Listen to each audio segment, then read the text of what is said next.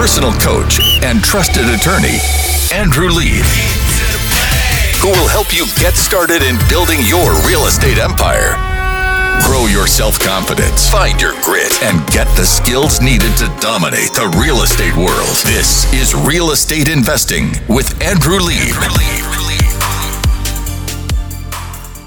We're back, we're back, we're back, and we're convincing Lauren to go get a real estate because it's phase two. We're open. It's it's time. It's time. it's going to happen, Lauren. And I know. Don't misunderstand. I understand. There's places that there's going to be a second wave, and there's some articles about second wave of COVID. But I think the market's already adjusted in a, a way, and it's time to start looking. It's time to start looking at property. And like I said, I've been looking all day, every day since Wednesday. I actually looked before Wednesday, but it's like it's been popping up. There's been more and more activity. And I know you want the numbers. You keep saying the numbers, the numbers, the numbers, the numbers, the numbers. You you're like, the numbers got to work. But I'm going to get you a C job done today on these numbers. Is a C job done today is better than an A job tomorrow. You can always keep looking. I could always find something that you want to inspect more or understand more. You got to use your gut in some way, shape, or form. Informed decision making based on the numbers. It has to be based on the number. I agree with you. I agree. It's based on the. She's looking so at me with a death stare right now. But and I just, I just want to repeat what he said. He said, "Getting a C job done today is better than an A job done tomorrow." And I think that's really important for the people who just can never pull the trigger because they're they they live in regret. Well, I could have. Whoa, whoa, whoa! Did you just hear that you're going to pull the trigger? Don't live in regret, Lauren. You're going to be living in regret if I can't convince you to go get a property. Ten years from now, you're not going to be thinking of COVID unless, unfortunately, someone in your family had a problem. What you're going to be thinking about is that you're now living on a yacht because you bought some real estate right now because interest rates are lower than they've ever been before, and I'm seeing opportunity, and it's like mm, good. Yeah. So, um, what I'm just saying about perfectionists or people that live in regret is that there is just a time that you just have to go and do it. And I think that this market right now, while I'm fighting with Andrew about like getting it right now, I personally am not comfortable pulling the trigger this second because I want to see how this plays out with COVID. So anyway, I'm going to make her comfortable. So before the break, what we were talking about is getting to your net operating number. That's what we want to know. Net income. We want to know net operating income of the building because as Lauren always tells me, it's all about the numbers. And when she's talking about the numbers, she's what does she want to know? How much I'm going to make. That's it's it's her thing. How much am I going to make? How much I'm going to make? How much am I going to make?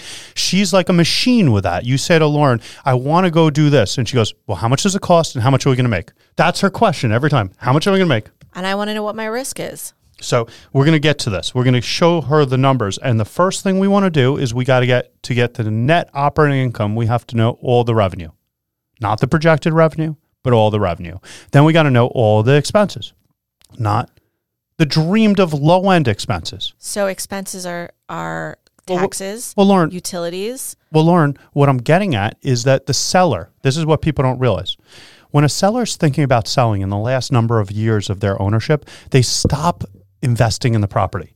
They start yeah. bleeding it dry. They stop fixing things. We built a building once and we were looking to modify it and we opened a wall and we saw a complete door with a handle in the middle of the wall because the seller was just hodgepodging. They had owned it so long they were just trying to get through.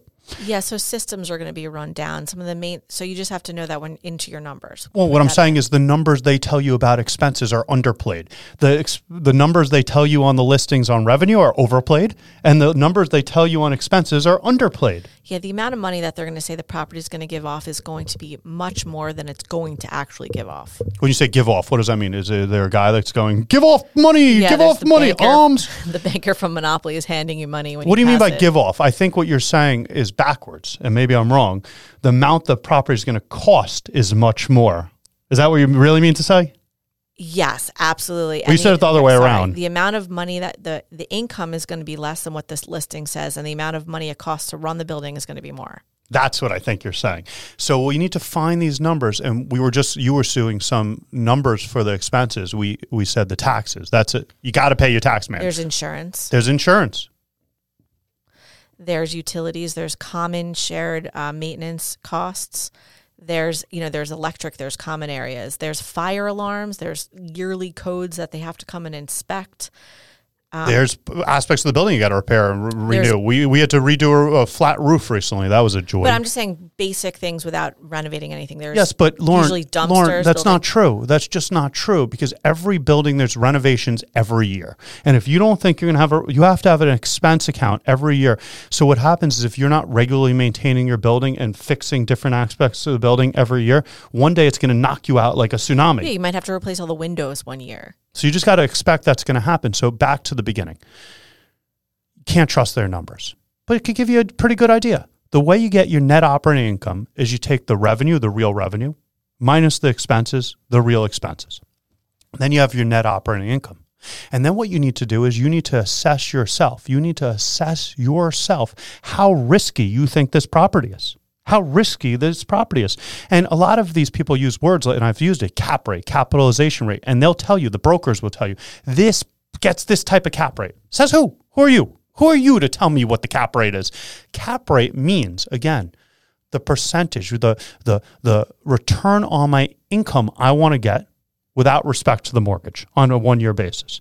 So it's me assessing when I look at the property, am I going to have to replace all those windows that Lauren was just talking about? These leases I saw, are they really going to honor the leases? How long does it take me in this community? How long does it take me in this community to replace a vacancy? That's the vacancy rate. What is the collectability rate here? Are all the tenants paying? We have a tenant that calls us every month and she goes, Next month I'll, ca- I'll catch up. Next month I'll catch up. If you're listening, friend of mine, tenant, I've only been nice because of COVID. Next month is your last month. At the end of the day, at the end of the day, you have to adjust on your cap rate. So we were looking at this building, and Lauren asked me why it was so expensive. There was this, this, um, what was it? The drive-through thingy where you, the dairy barn. Yeah. They call it the barn or something like that. They were asking, they were asking for like, I don't know, for a really tiny piece of property with nothingness, like in the millions. barn yeah, it was just a dairy barn. And she's like, why is it so? And I'm like, because it comes with a long-term lease with a fabulous guarantee where you have to do nothing, and it's triple net, meaning they pay all the expenses for everything. so and you so can it's get four percent, something like that. I think it was even less as far as so what happens is as the cap rate goes up, the capitalization rate goes up, the price of the property should go down. Why? Because the formula to know this, what is the formula, Lauren? What's the formula for capitalization rate? What are we talking about here? The net income um, about divided by the fair market value. So it's the net income, which we were just showing you, divided by the fair market value should give you your cap rate. So stated otherwise, if you take the fair market value and you multiply it by the cap rate, what you'd get? The net operating income. Stated otherwise, you were to flip it around, you could end up getting your own projection of valuation. What am I saying here? The fact that an owner is listing on a property that this is the capitalization rate means nothing. That's what they assess the risk to be. And they're trying to sell you a bag of duty. Yeah, and the cap rate's not going to be what they say because they're selling you. So here's some things I want you to think about when you're looking at cap rate. Lauren and I may not want to buy that dairy barn. You may. Why? Why would you want to buy the dairy barn, but we wouldn't want to buy the dairy barn? This is a very important conversation because, and I'm not saying to own and operate the dairy barn. I don't. I think it's with a lease. It's just to be the landlord for the dairy barn. Why would one person want to buy the dairy barn and one other person would think it's a bad investment? Well, I like investments that have multiple different income streams personally. Yeah, multiple income streams to get you a diversification, but also they give you opportunity. The real key is that the dairy barn, just to be clear, the dairy barn is something that is going to be able to just give off money. It's going to pay you. It's reliable, but there's no business strategy available in there. There's it's like, no it's like opportunity. having a government municipal bond, yeah, so but you're managing a little bit more. when you have a very low cap rate, what that's saying is it's very reliable. There's going to be very little time involved in this thing, and you're going to get a return on your investment. But when you get the cap rate going up higher, it's going to take a lot more time. It's going to be much more uncertain, but you may be getting the steal of a lifetime. You may be buying this property and you can optimize this property, flip this property, and make a fortune on the property. So if you think about it in the residential flipping world, a flipper would never, ever buy a low cap rate property. They're buying an astronomically high cap rate property. I'm comfortable somewhere around, I don't know, uh, six to 8% cap rate. That's really my comfort zone. I'm just talking about me. A flipper might want to be at like a 14% cap rate, a 15%. They're taking a much more measured risk. Why? Because they generally own a construction company. And the fact that the place looks like it needs a bulldozer is appetizing to them because they have a bulldozer.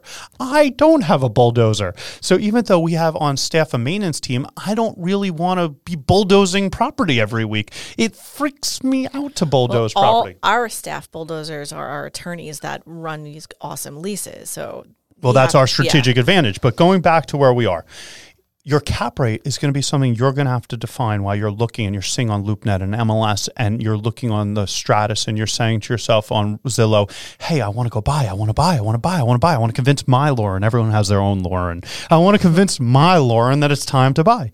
And you need to be thinking to yourself, how much time do I got?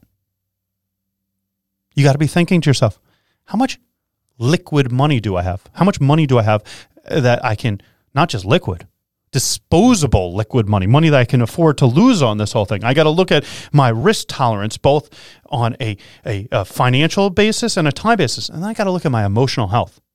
What does my emotional health mean? Am I okay with the seesaws? Am I okay with, or do I need more stability? And I got to do this not just for the near term. I got to look at this in the mere midterm and the long term. Why? Because when you buy real estate, when you get into real estate, you're buying. What do we keep telling Spencer? He said, "I have no money in this monopoly game." And we said, liquid versus illiquid. we said, but you have tons of illiquid assets, and don't you love having those illiquid assets? We were teaching our six-year-old yesterday the difference between liquid and illiquid assets.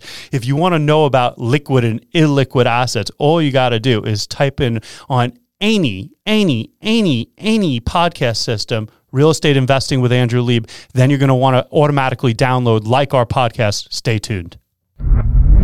Have you ever dreamed of owning a rental property, flipping a home, opening a successful business?